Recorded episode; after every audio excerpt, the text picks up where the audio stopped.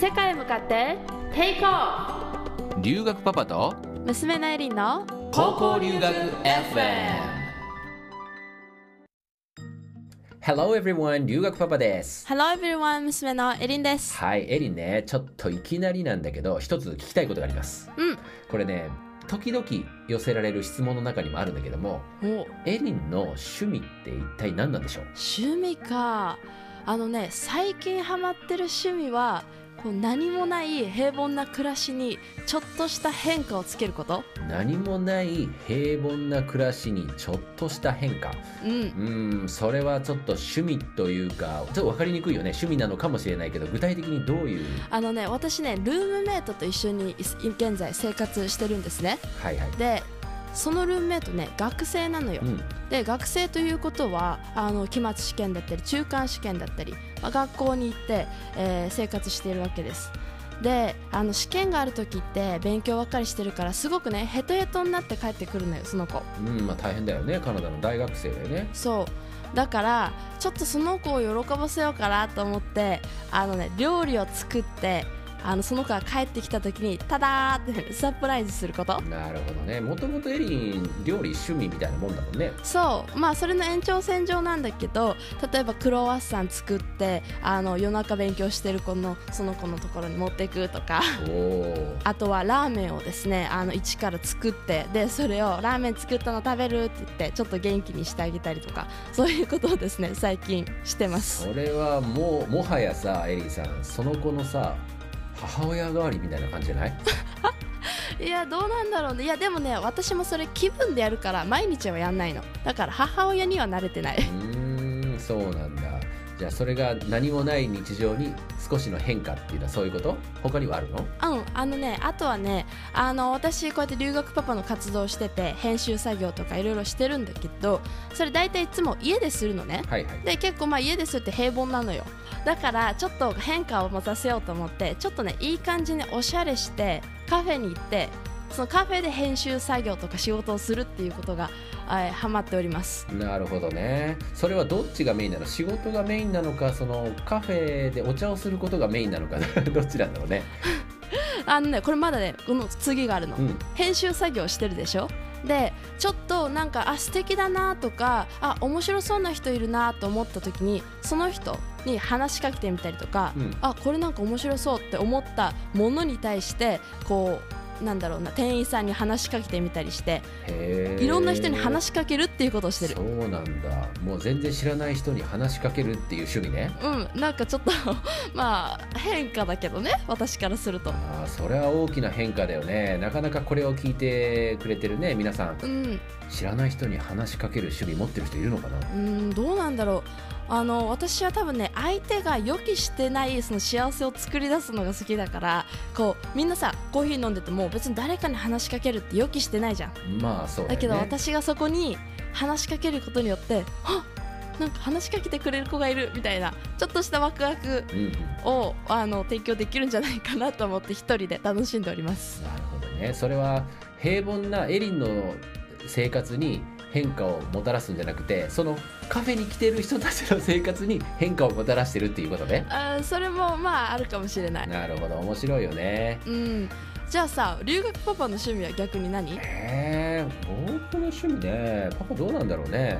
あのーもっぱら留学パパのことをやってるのが、まあ、仕事としてやってるんだけど趣味みたいな感じで結構楽しんでるよね。へでもともとこれあの YouTube もそうだしこういうまあ音声のこともそうなんだけども昔から、えーカメラで写真を撮るとか映像を撮るとかそれからあと音楽活動も昔ね、えーしてたりしてたので、まあなんて言うんだろう。その趣味の延長というか趣味を生かした形で、まあ、皆さんのお役に立てたらということでやってるので、もはやこの今音声収録してるよね今ここでね。うんそうだね。もうそれもね趣味みたいなもんなんじゃないかなへえそうなんだ。取り立ててこれっていうことじゃなくてまあ興味があるあったら全部やってみるっていう好奇心旺盛なとこはあるんで、うん。まあ、他にも数え上げればいくつでもあるんだろうけれども今は本当ねこれをやってるのが楽しいかな。あのね私留学パパほど好奇心旺盛な人まだね会ったことない。そうかな。そんな変わってる？うんなんか何でも手出すじゃん。なんか気になったこと。はあそれを言っちゃうとさ なんかこれを聞いてる人もなんか何でも手を出すってなんか変な麻薬とかギャンブルとかねえ。違う違うごめんごめんあ訂正訂正。あのなんか気になったことだったらすぐ調べるしなんでそうなんだろう。とかなんだろうマイクのこと一つでもなんかこの音声はどうなんだろう YouTube のさ動画見たりとかそれを私にシェアしてきて私にはよく違いが分かんないんだけどなって思いながら でもそれをねあの楽しんでねあのやってるところはねすごいなと思っております。まあねこだわりが強い何に対してでもねこだわりが強いところはあると思うけどまあ気になるんだろうね。いろんなことが。要は自分が知らないことは全て知りたくなってしまうといううん。意味ではまあ好奇心旺盛なんだろうね。うん私もその遺伝子受け継いでますわ。そうね。そういうとこあるよね。あうん。そうだね。でもさこれ別にさ上手とか下手とか関係なくて自分が好きって思えることが一つでも二つでもあるとなんかこう自分自身が豊かな気持ちでいられるよね。うん、そしてさ、その前回も言ったかもしれないけど海外出た時にさその好きとかその趣味とかそういうのをきっかけに人の輪が広がったり誰かのお役に立ったりすることだってあるよね、うん、うん、あるね。うん、だからやっぱさ自分がやってみたいと思うことは何でもチャレンジしたらいいと思うんだよね、そうだね。あのよかったらこの番組をお聞きの皆さんの趣味や好きなこともシェアしてもらえたら嬉しいです。はいえー、LINE アットからですね、ぜひ気軽にメッセージで送ってください。はい、ネット検索で留学パパ LINE アットっていうふうにね入力してもらうと登録方法が出てくるので見てくださいねあのね高校留学 FM を聞いてくれてる人はそうでもないと思うんだけど、うん、留学の話をするとねあまり興味のない人が決まって言うことがあるんだよねあまり興味のない人は決まっていうこと。うんなんかさ海外って危ないんじゃない？っていうことを聞いたことない？あー、よくありますあります。でもね案外そういう人に限って具体的に何が危ないのか何が不安なのかって漠然としてるっていうかほとんど深く考えてなかったりするんだよね、あー、まあ確かにそういえばそうかもしれない。うん、よくさ海外旅行とか行く時にねこういうことは気をつけましょうなんてパンフレットに書いてあったりあと旅行代理店の人に言われたりすることがあるんだよねうんうん。だから確かに同じ海外だからそれもある意味正しい情報ではあるんだけど中高生の皆さんが親元を離れて海外で生活するっていうのはそれとはまた違ったリスクもあれば気をつけなきゃいけないポイントっていうのがあるんだよね。そうだね。旅行とはまた違うよね。そうだから今回はねどちらかというと皆さんを不安にさせるための話じゃなくてこの話を聞いて安心して留学に向かってチャレンジしてほしいっていう願いを込めた話ができればなというふうに思います、はいじゃあねエリンにちょっと聞きたいんだけれども普通の海外旅行と高校留学で安全面において一番気をつけなきゃいけないことってなんだろうね。うんまあいろいろあるんだろうけどやっぱ留学ってさ海外の学校に行って勉強やいろんな活動してさ単位をもらったり何らかの結果を得るために行くものだから一番最悪なケースはやっぱ強制帰国になっちゃうことだよねう。ーんそうだよねだからそうならないためのポイントだけは最初に押さえておいた方がいいと思うーんなるほど強制的に帰国になるっていうことはやっぱりルール違反をするってことだよねう。うんそうだね。エリンの経験やそれから他の周りの人の話などを踏まえてどんな事例があったかって教えてくれる？うん一番わかりやすいというか巻き込まれてはいけないってことを言うとお酒やドラッグに手を出すことだと思う。うーんやっぱりねお酒ドラッグね。はい。そうだから自分から手を出さなくても周りの友達とかがやっていて誘われたりパーティーに行ったらお酒やドラッグをやってる人がいるっていうケースがね多くあるんだよね。うーんなるほど。なんかエリンがさ普通に生活しててね。もちろんエリンはお酒とかドラッグとかやってなかったと思うけどもうん。なんかそういう具体的な事例みたいなのあった、うんいろいろあるんだけいどろいろあるんだ。あの いろいろねあるんだけどあの一番これあやばいなと思ったのはねヨーロッパの子たちの留学生とつるんでた時の話。うんうんうん。彼らってさこうスペインとかドイツとか来ててさあのお酒を飲める年齢がさ15歳とかすごく低いのよ。ああそうなんだ。そんなに若い年齢で。そう。でビールとかだったらなんか14歳から飲んでもいいみたいな法律がどうなってるのか私ね調べたことないんだけどみんなはそう言うのよ。でで親も全然 OK っていうスタンスなのね、えー。でだからえお酒飲むって普通じゃないみたいな。そうなんだ。ちょっとごめんなさいね。これエリンも僕もそのねドイツとかそういう他のヨーロッパの国の法律知らないのでね、あの間違ってたら教えてください、はい教えてください、ね。だけど実際そういうふうに言って飲んじゃう子がいたの。そうだからカナダに来て、まあ、カナダだったら19歳なんだけどでも彼らはさ私たちヨーロッパが来てるから別に飲んでも大丈夫だしみたいな。飲んだこと経験あるしみたいな感じでなんだろうお酒を誰かからもらって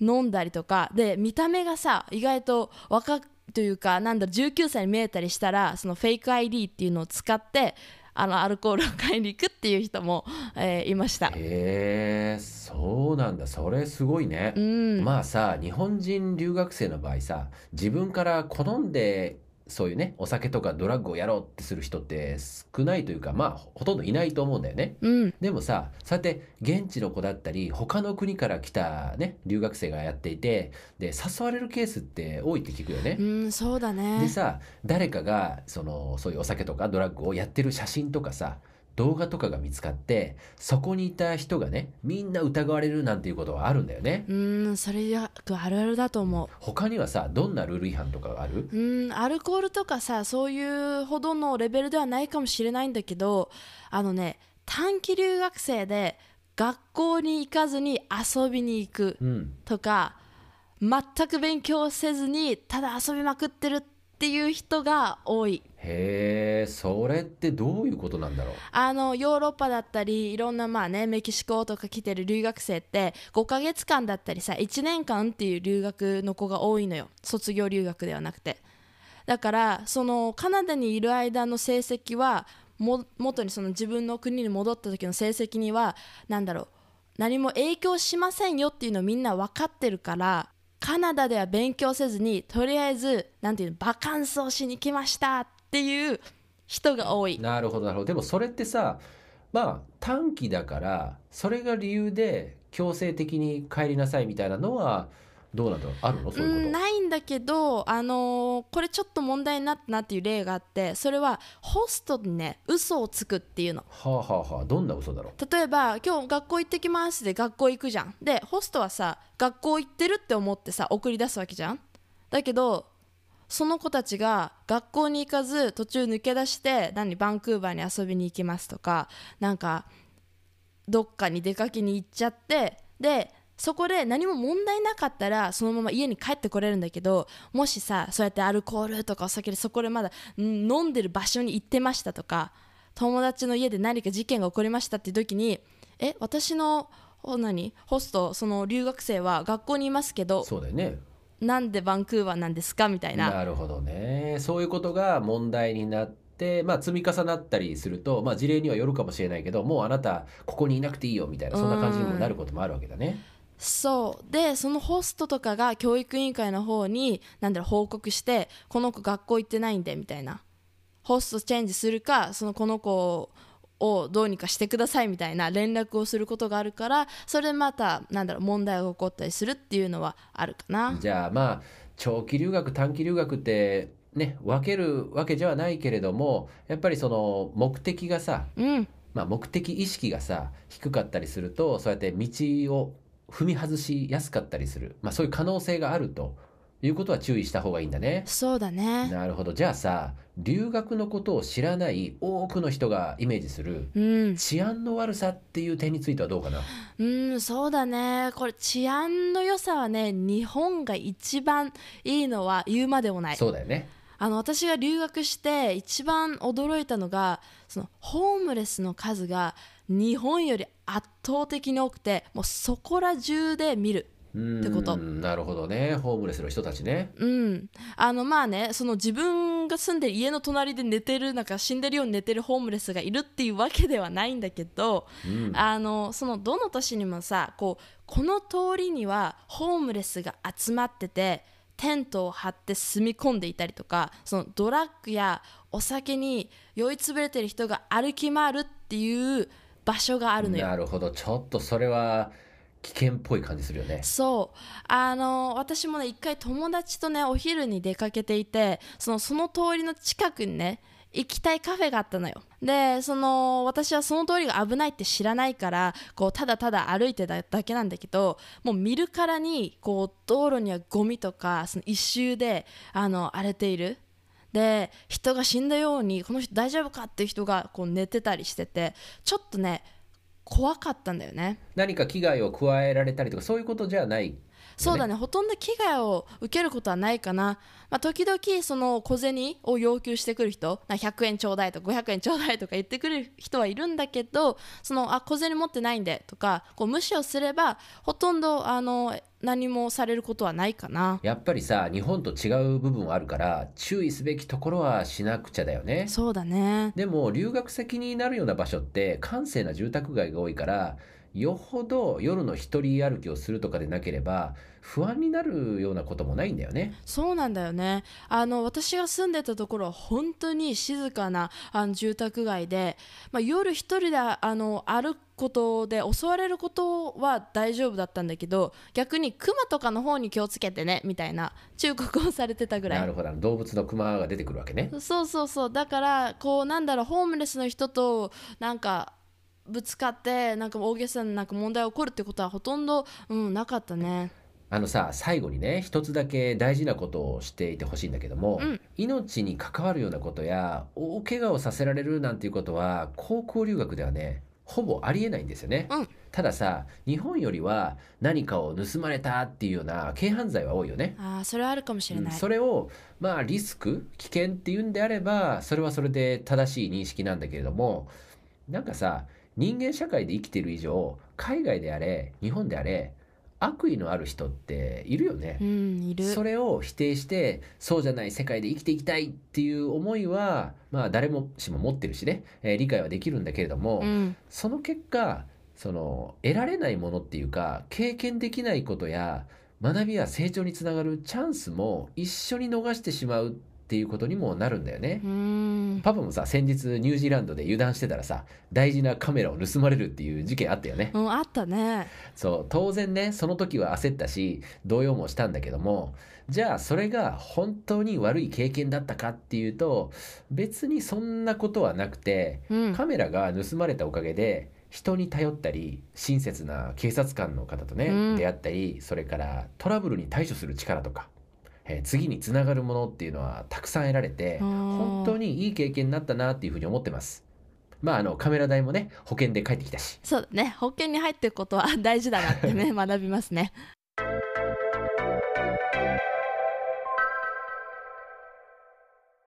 エリンさうん。最近は円安で海外では物価もかなり高くなってるって聞いてるんだけどエリンが住んでいるカナダ、まあ、バンクーバーエリアね、うん。えー実際どうなんだろ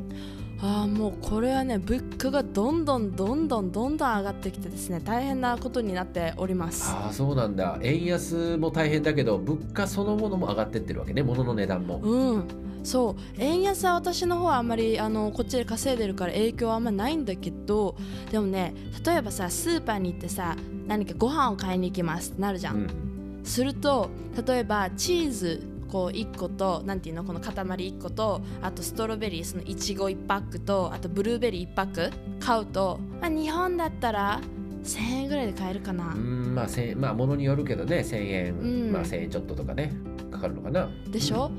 だけどカナダで買ったら2000円プラス税金みたいな。結構するね。そう。でチーズだけでもそのチーズ1個がもう800円とかするみたいな。なるほどね。じゃあさ普段の食事とかってどうしてるの？何食べてるの？うん結構ね質素ではあるかもしれない。あのーオートミルっていうなんだろう穀物みたいなのを食べたりとかあと目玉焼きとか焼いたりあとはねあの味噌汁 飲んだり。おそれはスーパーで味噌を買ってきたりとかそういうこと？そうそうそうそう味噌を買ってきたりとかあのキムチとか普通にスーパーに売ってるのでそれを買ってきたりとかあのサラダを作って食べたりとか。メインディッシュは一体どこにあるんでしょう？メインディッシュなし？今のを聞いたら。うんあんまないかな。あのあのツナとかツナ缶を買ってツナ缶をただほじくってるみたいな。ほじくってるってすごいね。あの肉とかは？肉とかお魚？いやあのねお肉はとか魚も焼きたいんだけどあのカナダの家ってなんで火災感知器っていうのかな？あれがすぐ反応してビービーってうるさいのよ、うん、だからなんかちょっと料理しただけでもすぐ反応してそれがちょっとね鬱陶しいから あのなるべく料理を 煙が出ない料理をしようと思うと肉と魚を避けたくなっちゃうっていうのがある。じゃあそれなんか節約のためにそうしてるわけでもないのかな？あそういうわけでもない。うん。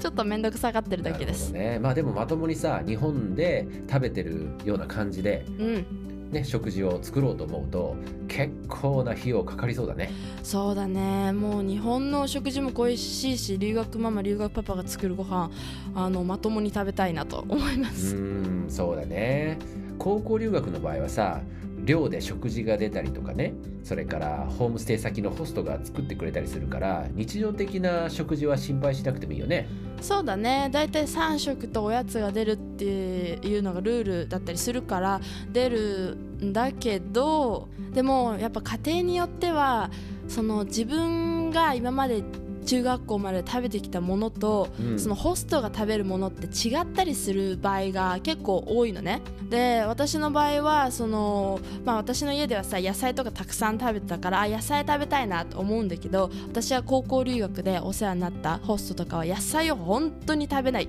ていう家だったりしたの。だからそういう部分ではあこれ食べたいのになんか出てこない。でも3食は違うものを出してくれてるから文句は言えないっていうそういうなんだろうなことを感じたりっていうのはあったかな。なるほどね。案外さあの留学っていうとね英語のこととか、まあ、ホームシックだとか勉強のことなんかがね気になったりしてる人も多いと思うんだけども食生活ってやっぱ大事だよね。うん。もう食生活が一番大事私からすると。ということはさ留学準備で必要なことの一つってさ好き嫌いせずに何でも食べれるようにしておくっていうこともあるかもね。ああそれはあるかも。うん、はいということでね皆さんね是非、えー、今日本にいる人はですね何でも食べれるようにえー、ね、お父さんお母さんが出してくれる食事をね好き嫌いせずに食べれるようにしとくといいねはいそうですねそれでは、えー、次回の高校留学 FM も楽しみにしててくださいね See you next time!